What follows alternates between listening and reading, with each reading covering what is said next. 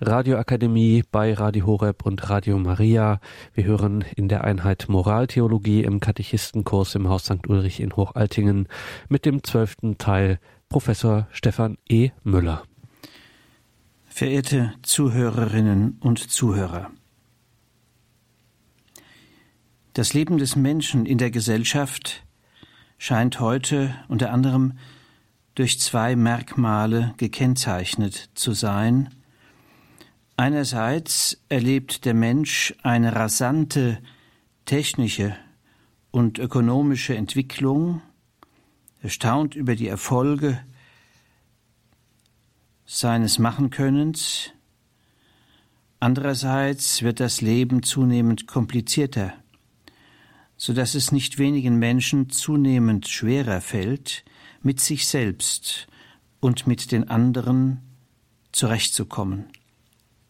Ein Symptom dafür, neben manchen anderen, ist die massenhaft verbreitete Suchtthematik. Dadurch wird die Moraltheologie herausgefordert. Dieses Thema richtet den Blick auf den Menschen, der mit seinem Dasein nicht zurechtkommt der das Leben nicht aushalten kann, ohne zu Linderungsmitteln zu greifen, die ihn allmählich immer mehr zerstören. Es geht bei diesem Thema freilich nicht nur um den Einzelnen, sondern auch um die Lebensgemeinschaften, denen er angehört, zum Beispiel die Ehe und Familie. Es geht um die gesamte Gesellschaft und ihre Zukunft. Kardinal Sodano, der die zahlreichen Äußerungen von Johannes Paul II. zum Thema zusammengefasst hat, bezeichnet die Suchtthematik als eines der gravierendsten Probleme der zeitgenössischen Gesellschaft. Von Seiten der Suchtforschung wird darauf hingewiesen, dass in den westlichen Leistungs- und Konkurrenzgesellschaften die Suchtgefährdung zugenommen hat. Nun sind Suchtentwicklung und Suchterkrankung ein äußerst komplexes Phänomen, das aus der Perspektive verschiedener Wissenschaften untersucht wird. Aufgrund seiner Vielschichtigkeit ist der interdisziplinäre Dialog die am besten geeignete Zugangsweise zur Thematik. Die Moraltheologie beteiligt sich an der Erforschung des Phänomens mit den wissenschaftlichen Mitteln, die ihr zur Verfügung stehen. Ziel ist es, Richtungen aufzuzeigen, in denen weiter gedacht werden kann. Dabei ist im Folgenden die präventivethische Perspektive grundlegend.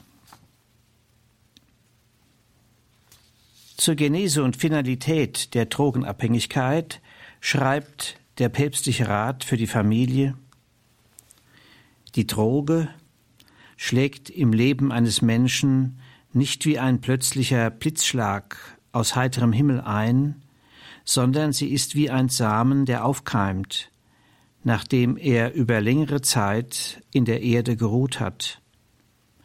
Hinter diesen Phänomenen steckt der Hilferuf des Menschen, der mit seinem Leben allein geblieben ist sein Bedürfnis nicht nur nach Anerkennung und Geltung, sondern auch nach Liebe. Daher muss vor allem die Ursache des Phänomens ergründet werden, wenn man auf wirksame Art die persönlichen und sozialen Konsequenzen des Drogenmissbrauchs bekämpfen will. Zitat Ende. Wenn hier Suchtphänomene als implizite Hilferufe verstanden werden, so könnte die Zielrichtung dieses Rufes etwa so übersetzt werden, gesucht wird die Antwort auf die Frage, was dem Menschen Leben hilft. Romano Guardini hatte die Lebensaufgabe des Menschen so umschrieben, ich bin nicht bloß, sondern soll etwas aus meinem Sein machen, und nicht nur etwas, sondern das Richtige. Auf welche Hilfen und Helfer ist der sich entfaltende Mensch angewiesen, die es ihm ermöglichen, sein Leben anzunehmen und es im Sinne der von Romano Guardini beschriebenen Lebensaufgabe sinnvoll und wertorientiert leben und gestalten zu können.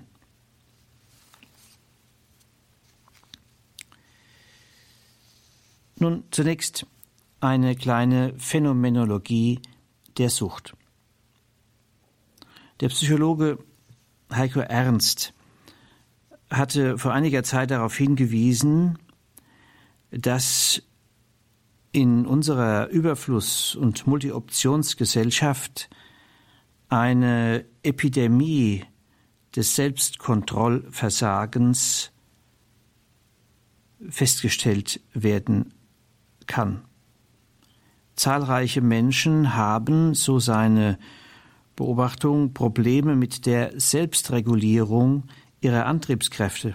Er schreibt, viele individuelle Probleme drehen sich um die Unfähigkeit, sich selbst unter Kontrolle zu behalten.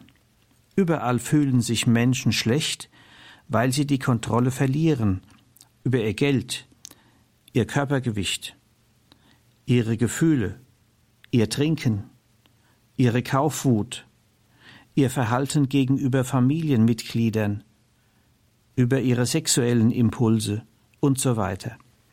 Zitat Ende. Dieser Mangel an Selbstregulierungsfähigkeiten wird hier als eine der Hauptursachen für die sozialen Probleme der Gegenwart angesehen. Wenn dies zutrifft, wäre Süchtigkeit und Sucht nur eine der Manifestationsformen dieser Epidemie des Selbstkontrollversagens. Es gibt eine Vielfalt an Suchtformen. Zu unterscheiden sind stoffgebundene und stoffungebundene Suchtformen. Stoff meint hier sogenannte psychoaktive Substanzen, die das Befinden des Menschen beeinflussen, entweder indem sie eine anregende oder aufputschende Wirkung haben oder das Erleben von Belastungen, Spannungen, Unruhe, Angst dämpfen. Als stoffungebundene Suchtformen sind zu nennen zum Beispiel die Spielsucht, die Arbeitssucht, Mediensucht, etwa in der Form der Fernsehsucht oder der Online-Sucht, Kaufsucht, Beziehungssucht und eine ganze Reihe weiterer Süchte könnte genannt werden. Die stoffgebundenen Suchtformen werden unterschieden je nachdem, ob der Status des Stoffes legal ist oder nicht. In einem erweiterten Sinn umfasst der Begriff der Droge legale und illegale Substanzen. Dieser Terminologie entsprechend gehören also auch Alkohol und Nikotin zu den Drogen. Sucht kann umschrieben werden als ein Prozess, in dem ein Mensch zunehmend abhängig wird vom schädlichen Konsum bestimmter Suchtmittel, psychoaktiver Substanzen oder von der Ausübung bestimmter Tätigkeiten im Falle der stoffungebundenen Suchtformen. Der Endzustand dieser Entwicklung ist eine psychische und physische Abhängigkeit, die durch eigene Kraft und Willensanstrengung allein nicht mehr zu korrigieren ist und somit durch den Verlust der Kontrolle über das eigene Verhalten gekennzeichnet ist. Die psychologische Voraussetzung von Sucht und Abhängigkeit ist die süchtige Fehlhaltung, der gemeinsame Nenner aller Erscheinungsformen der Süchte. Was sind Merkmale einer süchtigen Haltung.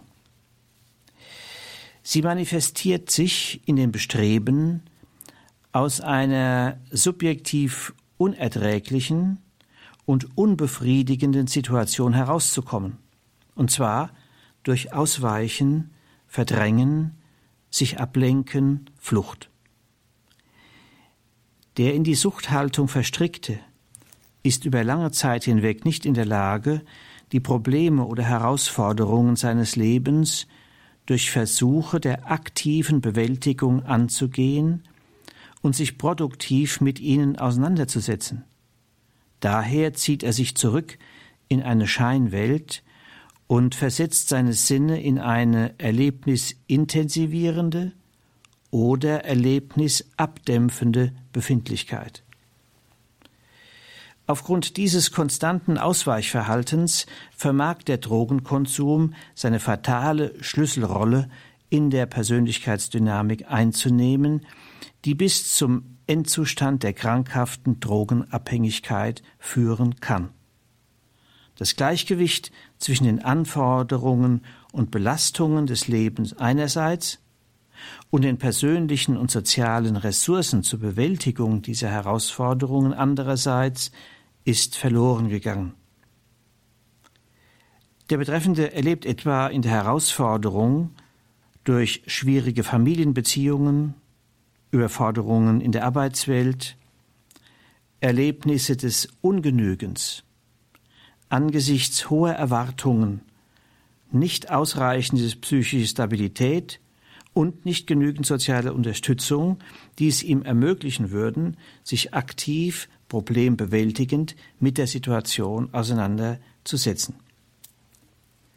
Im Folgenden geht es um den Versuch, auf dem Hintergrund eines ganzheitlichen Menschenbildes zu einem Sinnverständnis der Sucht zu gelangen. Dazu formuliere ich folgende These, die ich dann in fünf Schritten entfalten werde. Die süchtige Haltung ist Ausdruck für den Stillstand der personalsozialen Entfaltung des Menschen. Und dieser Stillstand erwächst daraus, dass seine Suche nach Halt ins Leere geht, ein Halt, der ihn befähigen würde, sein Leben trotz Belastungen und Enttäuschungen zu bewältigen und sich als Person in Beziehungen sinn- und wertorientiert entfalten zu können. Die anthropologische Sinndeutung kann ihren Ausgangspunkt bei der Tatsache nehmen, dass der Süchtige statt sein Leben zu entfalten, in einen Prozess der Selbstzerstörung hineinsteuert bzw. hineingleitet. Dies deutet darauf hin, dass das Kernproblem der Sucht die Gegnerschaft des Menschen gegen sich selbst ist. Die Wunde, die den Betreffenden in die Gegnerschaft zu sich selbst hineintreibt, ist das Erleben, in seinem Dasein und So-Sein nicht angenommen worden zu sein, und darum hält er sich selbst nicht für akzeptabel. Er glaubt, liebenswert wäre er erst dann, wenn er ein anderer wäre. Weil dem Betreffenden nicht die Hilfen und Helfer zugänglich sind, die ein Mensch braucht, um gleichsam zu seinem eigenen Freund zu werden und dies auch zu bleiben, flieht er vor sich selbst in die Betäubung, in das Vergessen.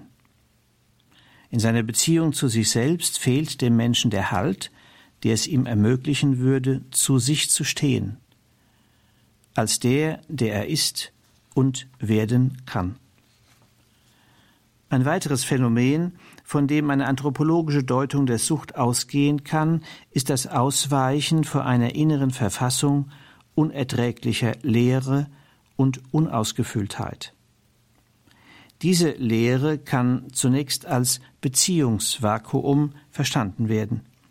Suchtentwicklungen erwachsen immer auch aus Einsamkeit oder aus einer dauerhaft überwiegend als frustrierend erlebten Beziehungssituation. Ein 15-jähriger Jugendlicher, der an einer Technoparty teilnahm und dabei eine Designerdroge konsumierte, antwortete auf die Frage, was ihm denn da so gefalle? Da habe ich das Gefühl, dass mich alle lieben. Das Vakuum, vor dem die süchtige Person flieht, ist wesentlich ein Liebesvakuum. Es gehört zur Grundausstattung des Menschen, dass er auf Liebe hingeordnet ist, und zwar im doppelten Sinn des Liebens und geliebt Werdens. Erich Fromm hatte den Entfaltungsprozess der Liebe in der Formel zum Ausdruck gebracht. Kindliche Liebe sagt, ich liebe, weil ich geliebt werde. Die reifere Liebe sagt, ich werde geliebt, weil ich liebe. Dem Menschen, der in eine Suchtentwicklung hineingleitet, gelingt dieser Wandlungsprozess nicht. Die tiefenpsychologische Beobachtung zeigt, dass der Betreffende ein überhöhtes Bedürfnis nach geliebt werden hat, weshalb er Erwartungen im Blick auf andere hegt, die unerfüllbar sind. Diese Überdimensioniertheit seines Bedürfnisses nach Beachtung und Zuwendung ist eine Folge von Defiziterfahrungen. Ein weiterer Aspekt der Leere und Unausgefülltheit ist das Sinnvakuum. Es fehlen nicht nur die Beziehungen, die Halt vermitteln, es fehlt auch ein Lebenssinn, der Halt und Erfüllung vermitteln könnte. Sucht ist ein Symptom für die Frustration dieses zentralen Bedürfnisses des Menschen nach einem umfassenden Lebenssinn. Die Frage nach dem Wozu und woraufhin des Lebens bleibt für den Süchtigen unbeantwortet. Seinem Erleben entspricht dagegen das, was in dem Drama von Sarah Kane mit dem Titel Gier eine der handelnden Personen sagt, das Leben ist nicht wert, gelebt zu werden.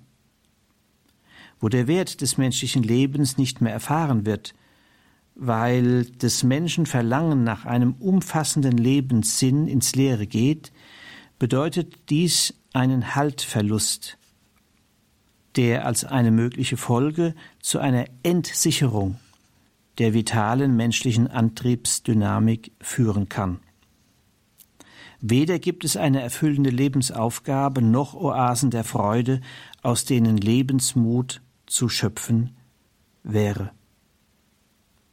Weil ihm Erfahrungen erfüllender Beglückung nicht zugänglich sind, sucht er auf der Ebene des Genießens einen Ausgleich. Damit kommen wir zu einem weiteren anthropologischen Merkmal der Sucht. Süchtiges Verhalten ist eine Ersatzhandlung und die Befriedigung, die erlangt wird, eine Ersatzbefriedigung.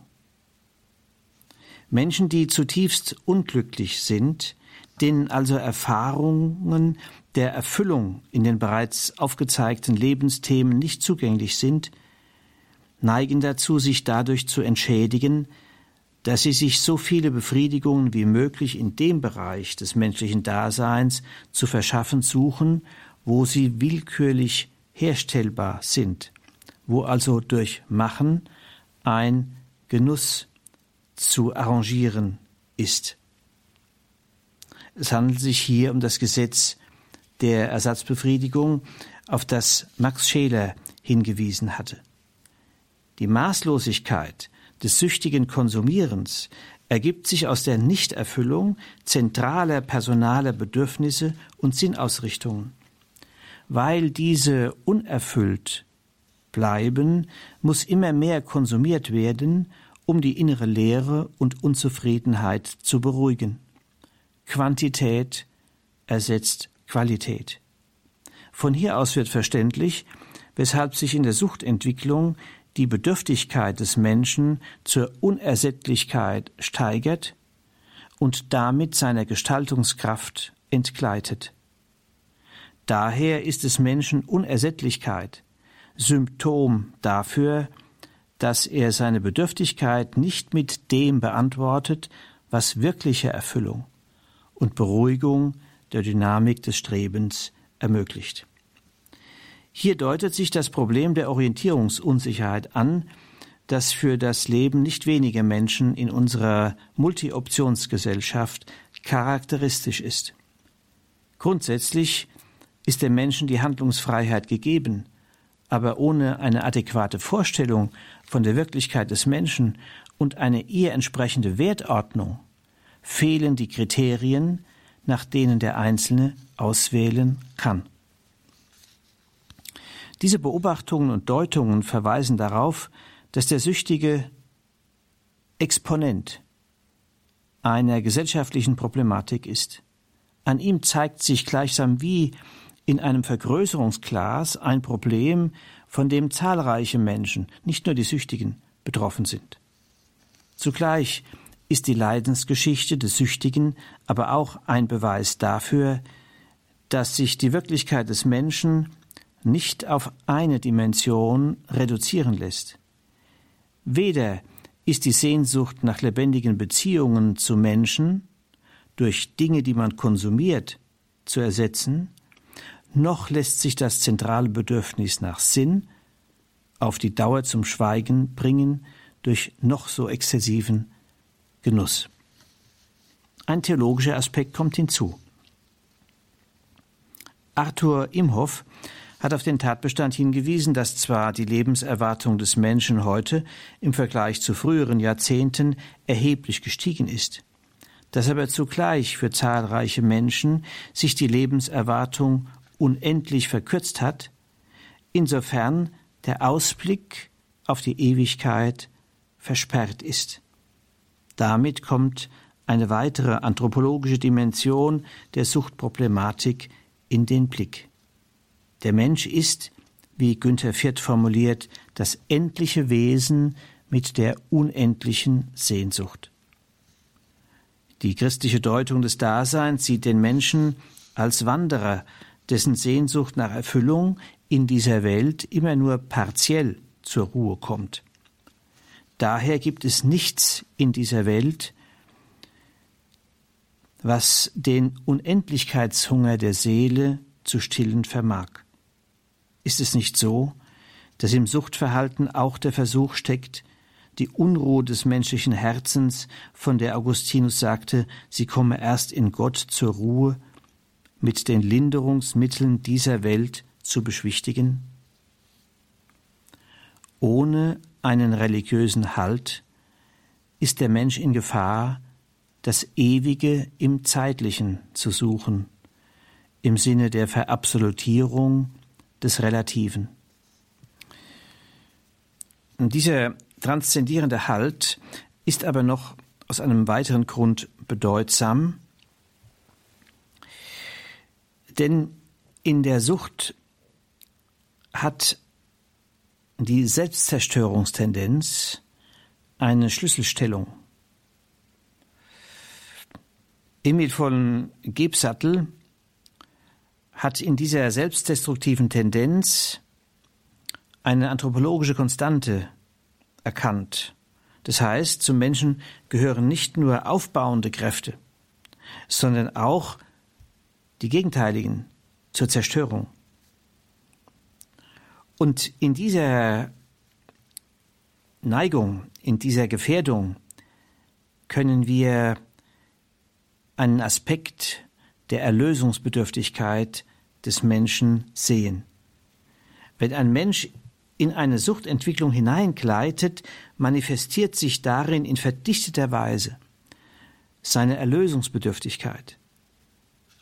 Erst auf dem Hintergrund der lauernden Gefahr möglicher Selbstzerstörung wird verständlich, wieso Erlösung wirkliche Rettung des Menschen bedeutet und der Mensch auf eine größere Kraft angewiesen ist als seine eigene, wenn er dieser dunklen Seite seiner Wirklichkeit nicht verfallen will.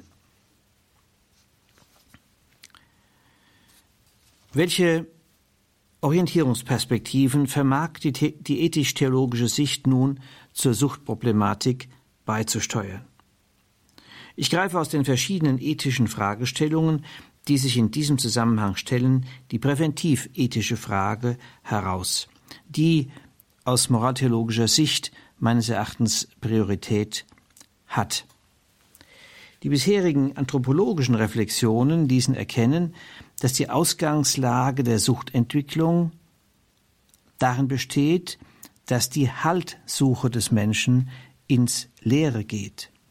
Infolgedessen zielt die präventiv-ethische Frage darauf ab, zu erkunden, was dem Menschen Halt gibt. Einen Halt, der ihn befähigt, statt den Weg der Flucht vor sich und dem Leben, den Weg aktiver, sinnerfüllter und wertorientierter Bewältigung zu gehen und mithin sich selbst in Beziehungen zu entfalten und zu lernen, für andere Menschen da zu sein. Die Antwort darauf könnte man etwa so formulieren, die haltgebende Instanz des Menschen ist das Gewissen,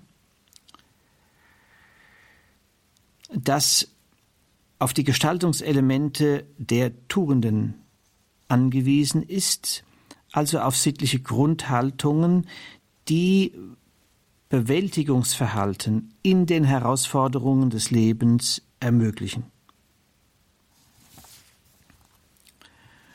Von den sittlichen Werten, die suchtprophylaktisch bedeutsam sind, die Halt geben, insofern sie helfen, das Gewissen zu gestalten und zu bilden, greife ich hier die vier Kardinaltugenden heraus. Tugenden sind durch Übung gewachsene Haltungen, sie ermöglichen und setzen frei ein sittliches Können. Die damit gegebene sittliche Handlungskompetenz ist ein wesentlicher Aspekt der Lebensfähigkeit, des Lebenkönnens. Wenn man das klassische Konzept der Kardinaltugenden betrachtet, dann fällt auf, dass diese Tugenden so etwas wie ein Suchtpräventionsprogramm entwickeln, in dem viel Lebenswissen gespeichert ist. Freilich ist die Einübung und Verwirklichung dieser Tugenden an eine ganze Reihe von Voraussetzungen gebunden, die heute beim Einzelnen keineswegs selbstverständlich gegeben sind. Es würde zu weit führen, das hier im Einzelnen darzulegen. Ich nenne als eine Grundvoraussetzung zur Verwirklichung der Kardinaltugenden die Selbstannahme des Menschen. Darüber haben wir das letzte Mal ausführlich nachgedacht, so dass ich hier nicht weiter äh, darauf einzugehen brauche. Ich komme gleich zur ersten der Kardinaltugenden, nämlich der Tugend der Klugheit. Klugheit meint die Fähigkeit zu einer möglichst unverfälschten Wahrnehmung der Wirklichkeit, die maßgebend für die Entscheidungen sein soll. Die Klugheit will demnach den Menschen offen halten für die Wirklichkeit, so dass die Wahrnehmung möglichst wenig durch egozentrische Interessenperspektiven verfälscht wird. Daher ermöglicht die Klugheit zu erkennen, welche Wege und Mittel einem sinnerfüllten Leben dienen und welche nicht. Dabei werden die verschiedenen Verbindlichkeitsstufen der Werte berücksichtigt, um der Gefahr vorzubeugen, dass niedrigere Verbindlichkeiten absolut gesetzt oder als die höheren ausgegeben werden. Klugheit ermöglicht so die Einordnung etwa von Genusswerten auf dem Hintergrund einer Wertordnung, die für die Gesamtheit menschlicher Bedürfnisse offen ist und nicht die vitalen Basisbedürfnisse verabsolutiert. Zwischenziele werden nicht als Endziele verkannt. Die Entwicklung und Einübung der Klugheit als Blickoffenheit für die Wirklichkeit setzt voraus, dass der Mensch als Kind in seiner Wirklichkeit wahrgenommen wurde und nicht durch personfremde Erwartungen überfrachtet worden ist, die ihn seiner selbst entfremdet haben, was seine Blickoffenheit trüben würde. Zur Klugheit gehört des Weiteren die Fähigkeit wahrzunehmen, ob man allein mit einer Situation nicht mehr zurechtkommt und auf Rat und Hilfe angewiesen ist. Klugheit bewahrt so davor, sich auf sich selbst zurückzuziehen und die Flucht vor einer schwierigen Situation anzutreten.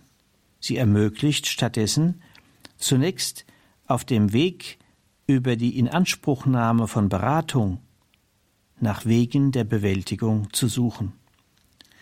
Klugheit erweist sich hier auch darin, sich an der richtigen Stelle Beratung zu holen.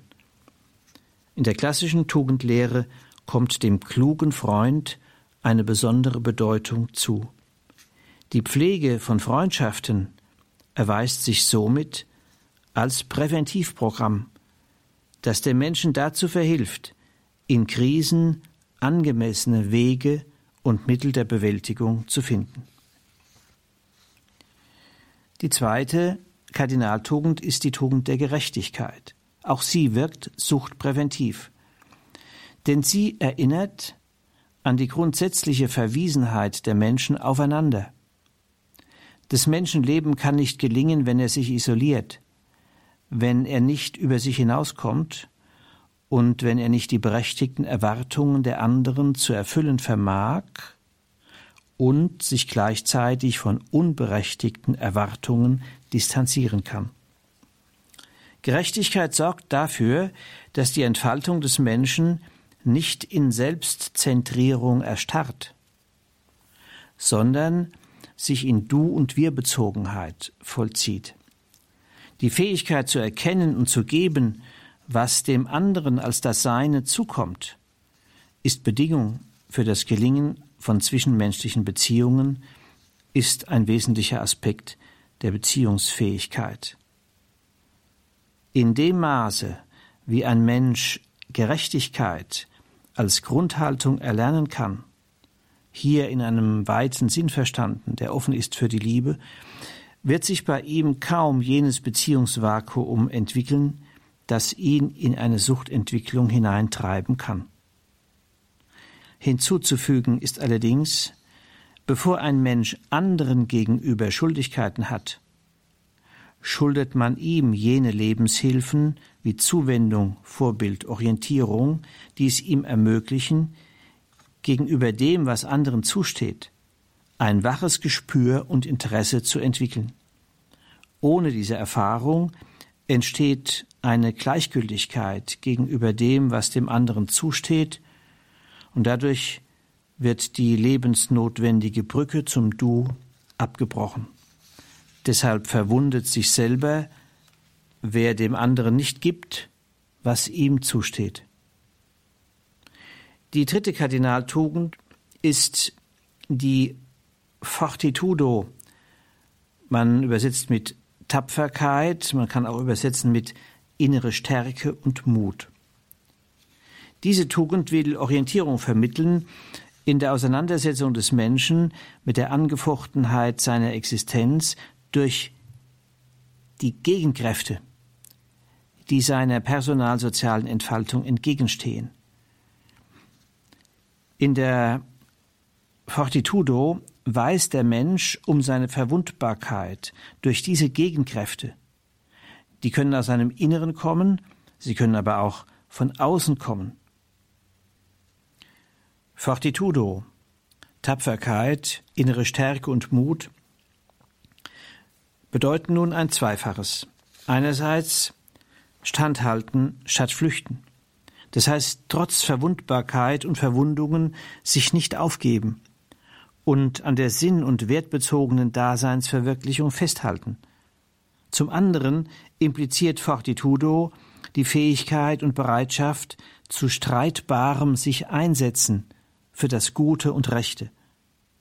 Gerade im Zusammenhang mit der Suchtprophylaxe ist hier die Fähigkeit zu personaler Selbstbehauptung angesprochen die nicht als Selbstdurchsetzung um jeden Preis zu verstehen ist. Vielmehr geht es um die Fähigkeit, die Verwirklichung der Sinnwerte des eigenen Daseins gegen Infragestellungen und Anfechtungen von innen oder außen verteidigen zu können. Dazu ist die Entfaltung und Gestaltung der aggressiven Kräfte erforderlich. Suchtentwicklung bedeutet die Inversion der aggressiven Kräfte, also die Richtung der aggressiven Kräfte gegen sich selbst. Fortitudo bedeutet hingegen die Indienstnahme dieser Kräfte, diese Indienstnahme, und zwar gestaltend. Pieper spricht von der Zorneskraft für die Sinnverwirklichung des eigenen Daseins im Dienst am Du und Wir. Die vierte Kardinaltugend ist das Maß. Es wäre zu kurz gegriffen, in der Tugend des Maßhaltens die allein entscheidende Antwort auf die Suchtproblematik zu sehen. Sie steht nicht zufällig an letzter Stelle der Kardinaltugenden. Dies deutet darauf hin, dass ihre Verwirklichung an Voraussetzungen gebunden ist. Maßlosigkeit ist immer Symptom für die Leere und Unausgefülltheit des menschlichen Herzens. Deshalb verläuft die Heilung der Maßlosigkeit über die Heilung der personalen Mitte, die anstelle von Sinnvakuum und Beziehungsvakuum personalsoziale Erfüllungserfahrungen ermöglicht. Nicht der Wille allein ist der Antriebsdynamik gewachsen, sondern das vom Gemüt getragene Gewissen. Wenn Maßlosigkeit zur Signatur unserer Gesellschaft gehört und die Suchtproblematik nur ihr auffälliger Exponent ist, so verweist dies darauf, dass wir in einer Zivilisation leben, in der raumsymbolisch gesprochen der obere und untere Aspekt der Persönlichkeit überbetont die Mitte aber vernachlässigt wird. Verstandeswissen und Zweckwille entwickeln sich in rasanter Weise, während auf der anderen Seite die Antriebsdynamik durch die Daueraktivität der Konsumwerbung auf Hochtouren gehalten wird. Aber die nach Sinn und personalen Kontakten suchende Mitte des Menschen geht leer aus. Die Maßlosigkeit und ihr Exponent, die Sucht, sind so gesehen Appelle, die Gesamtwirklichkeit des Menschen als Person wahrzunehmen, der eine Wertordnung entspricht, die die gestufte Bedürftigkeit des Menschen berücksichtigt. Maß ist daher jene Tugend, die den Menschen befähigt, dieser Mehrdimensionalität menschlichen Bedürfens und Verlangens gerecht zu werden und den Bedürfnissen den ihnen jeweils zukommenden Stellenwert einzuräumen auf dem Hintergrund einer personengemäßen Wertordnung. Und dann lernt der Mensch statt verschlingen, genießen und verkosten. Statt Selbstüberforderung in der Arbeit, Raum und Zeit für die Pflege zwischenmenschlicher Beziehungen. Statt Übermaß an Medienkonsum, Entdeckung von Oasen der Freude in der Muse. Und mit Sokrates lernt man das Staunen über die Dinge, die der Mensch nicht braucht. Thomas von Aquin sagt, der nächste Sinn der Tugend des Maßes ist die Ruhe des Gemütes, die aus der Bemühung des Menschen erwächst, in seinem Inneren halbwegs Ordnung zu verwirklichen. Sie bewahrt ihn vor suchtgefährdender Hektik. Die suchtpräventive Leitfrage, was dem Menschen Halt gebe, findet schließlich auch aus theologischer Sicht Elemente einer Antwort. Suchtprävention ohne Berücksichtigung der Gottessehnsucht des Menschen ist unvollständig. Dies gilt übrigens auch für die Therapie der Sucht. So kommt etwa in den zwölf Schritten und Traditionen der anonymen Alkoholiker der Transzendenzverwiesenheit des Menschen eine zentrale Bedeutung zu. Wenn die These zutreffend ist, dass die Ausgangslage der Suchtentwicklung darin besteht, dass die Suche des Menschen nach Halt ins Leere geht, dann erweist sich lebendiger Glaube, insofern er Haltvermittlung ist, als Schutzfaktor gegen Suchtgefährdung. Denn der Glaube als Verwurzelung in lebendiger Gottbezogenheit stellt die bereits aus tugendethischer Sicht aufgewiesenen Stabilisierungshilfen in einen neuen Zusammenhang, der inspirierende, motivierende und assistierende Bewältigungshilfe vermittelt. Der Glaube vermag der Suchtgefährdung zunächst dadurch vorzubeugen, dass er es ermöglicht, zum Einverständnis mit sich selbst und der Wirklichkeit im Ganzen zu gelangen, sofern sie annehmbar ist oder zur Annehmbarkeit hin verändert werden kann. Insofern wirkt er präventiv gegen Fluchttendenzen, die sich aus der Ablehnung der Wirklichkeit ergeben. Dieses Einverständnis mit sich selbst und der Wirklichkeit wird vom Schöpfungsglauben ermöglicht. Der Mensch versteht sich aus dem Glauben nicht als ins Dasein geworfen, wo man ihn hat liegen lassen, sondern hervorgegangen aus der Erkenntnis und der Liebe Gottes. Er ist als Ebenbild Gottes erschaffen. Und daraus ergeben sich zwei heilend entlastende Perspektiven. Einmal die Würde des Menschen, sein Selbstwert, ist nicht abhängig von der Leistung des Menschen, sondern leistungsunabhängig, begründet in dem Ja Gottes zu seinem Geschöpf, der es gewollt und so gewollt hat, wie es ist und werden kann. Damit wird der Mensch bewahrt vor einem überfordernden Leistungsdruck, der suchtgefährdende Spannungen erzeugen kann. Zugleich konstituieren Kreatürlichkeit und Gottebenbildlichkeit den Menschen als Gegenüber Gottes. In diesem Gegenübersein erfährt sich der Mensch so, dass sein Dasein und So-Sein ihm zu treuen Händen anvertraut ist. Die Daseinsbewältigung ist deshalb nicht in verzweifelter Ich-Einsamkeit zu leisten, sondern wird getragen von einer dialogischen Beziehung, die den letzten Grund der Selbstachtung darstellt. Johannes Paul II. weist in seiner Ansprache zur Suchtproblematik darauf hin, dass der Mensch ein äußerstes Bedürfnis hat, zu wissen, ob er verdiene, geboren zu werden, zu leben, zu kämpfen, zu leiden und zu sterben, ob es sich lohne, sich für ein Ideal einzusetzen, das höher ist als materielle Interessen, mit einem Wort, ob es einen Grund gebe, der seine irdische Existenz rechtfertige. Zitat Ende. Glaube bedeutet Suchtprävention, weil er den Zugang zum Geheimnis Gottes eröffnet, der die Existenz des Menschen trotz aller Fragwürdigkeiten in einem höheren und endgültigen Sinn rechtfertigt.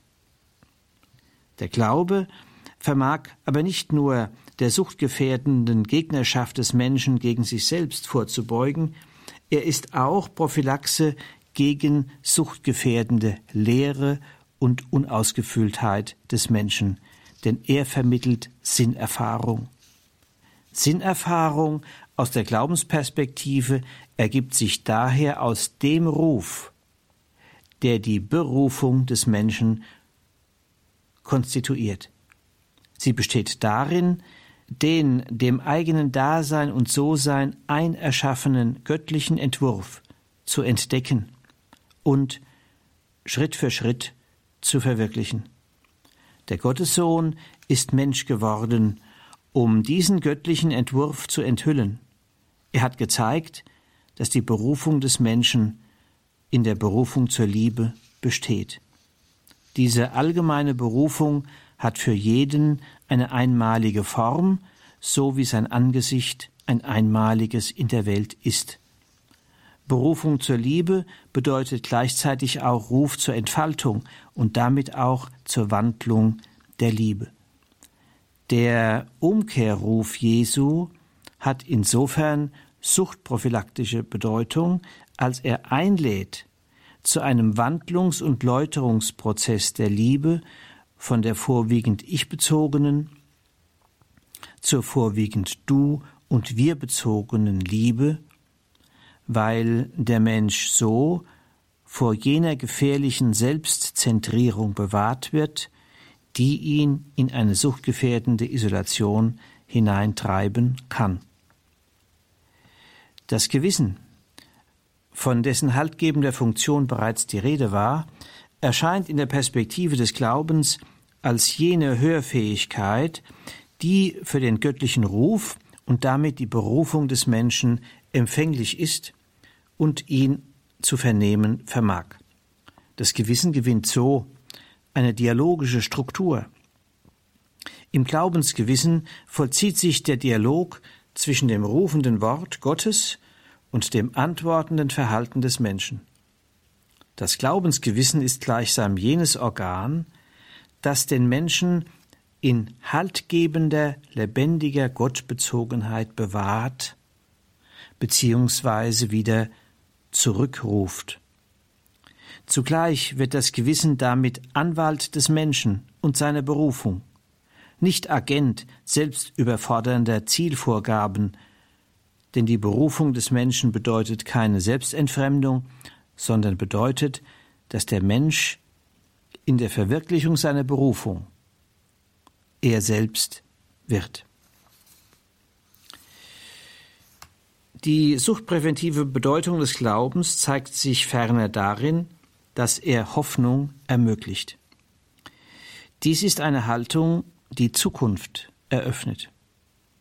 Von der hoffenden Zukunftseinstellung fällt ein neues Licht auf die Gegenwart, das einem Stillstand des Werdens entgegenzusteuern vermag. Christliche Hoffnung ist eine Haltung, die getragen ist von der Gottessehnsucht des Menschen. Die Gewissheit ist leitend, dass es eine letzte und umfassende Sinnerfüllung gibt, aber nicht in dieser Welt. Wenn die Gottessehnsucht letztlich das Verlangen nach einer absoluten und den Menschen restlos bergenden und befreienden Liebe ist, so lebt die christliche Hoffnung von der Zuversicht, dass diese Liebessehnsucht des Menschen in der Ewigkeit ihre letzte Erfüllung findet, und zwar in der Gemeinschaft mit Gott und den schon vollendeten Menschen. Zwischenmenschliche Liebeserfahrung in dieser Welt wird dadurch nicht abgewertet, im Gegenteil. Der Hoffende erkennt in Glückserfahrungen der Liebe Spuren jener letzten Liebe, auf die der Unendlichkeitshunger gerichtet ist, aber er begnügt sich damit, dass es nur Spuren der Ewigkeit sind, mehr nicht. Anders formuliert, alle innergeschichtlichen Erfahrungen der Sinnerfüllung werden durch die Hoffnung nicht abgewertet, sie erweisen sich vielmehr als Symbole, die auf die endgültige Erfüllung des Menschen hindeuten. Hoffnung hat daher eine reinigende Funktion in Bezug auf die Erwartungen des Menschen, insofern sie ihm hilft, die Glücks- und Erfüllungserwartungen in seine Lebensgeschichte zu reduzieren und dem wirklichen Wert der Dinge anzupassen. Hoffnung ist von daher Hilfe zur Annahme der nüchternen Wirklichkeit mit ihrer begrenzten Beglückungskraft. Indem der Mensch hofft, wird der suchtgefährdenden Tendenz entgegengesteuert, die unendliche Sehnsucht des Menschen mit endlichen Dingen zur Ruhe zu bringen. Hoffnung ist damit eine Gegenkraft gegen die Neigung, das Relative zu verabsolutieren und das Absolute zu relativieren. Diese neue Sichtweise vermag den Menschen vor krampfhafter Diesseitseinstellung zu bewahren. Ein weiterer Punkt kommt hinzu. Es geht in der Hoffnung nicht nur um die Läuterung menschlicher Erwartungen, die Erhellung des Wertblicks, und die Annahme der Wirklichkeit, wie sie ist. Aus der Perspektive der Hoffnung fällt auch ein neues Licht auf die Gegenwart. Denn die Zeit erscheint im Licht der Hoffnung als geschenkte Zeit, damit der Mensch den ihm einerschaffenen göttlichen Entwurf immer mehr entdeckt und entfaltet, das heißt, dass er das mit ihm von Schöpfungswegen gemeinte in die Wirklichkeit dieser Welt, in der ihm zugedachten Zeitspanne hineinwirkt oder hineinliebt. Hoffnung bedeutet also keine Flucht aus der Welt, sondern ermöglicht im Gegenteil eine aktive Einstellung, die zum sich einsetzen in der Sinnverwirklichung des menschlichen Daseins motiviert. Dieser Einsatz wird durch die Hoffnung auch insofern unterstützt, als sie das Vertrauen vermittelt, dass der Mensch seine personalsoziale Entfaltung im Kraftfeld der Gnade verwirklichen darf. Das war der zwölfte und letzte Vortrag in der Einheit Moraltheologie im Katechistenkurs für die Evangelisation im Haus St. Ulrich in Hochaltingen. In dieser Einheit hörten wir Professor Stefan E. Müller, emeritierter Moraltheologe der Katholischen Universität Eichstätt-Ingolstadt. Beim Radio Horeb CD-Dienst gibt es einen Audiomitschnitt, einen kostenlosen Audiomitschnitt dieser Sendung, beziehungsweise morgen im Laufe des Tages dann auf horeb.org kann man diese Sendung dann auch online abrufen im Podcast- und Downloadbereich horeb.org.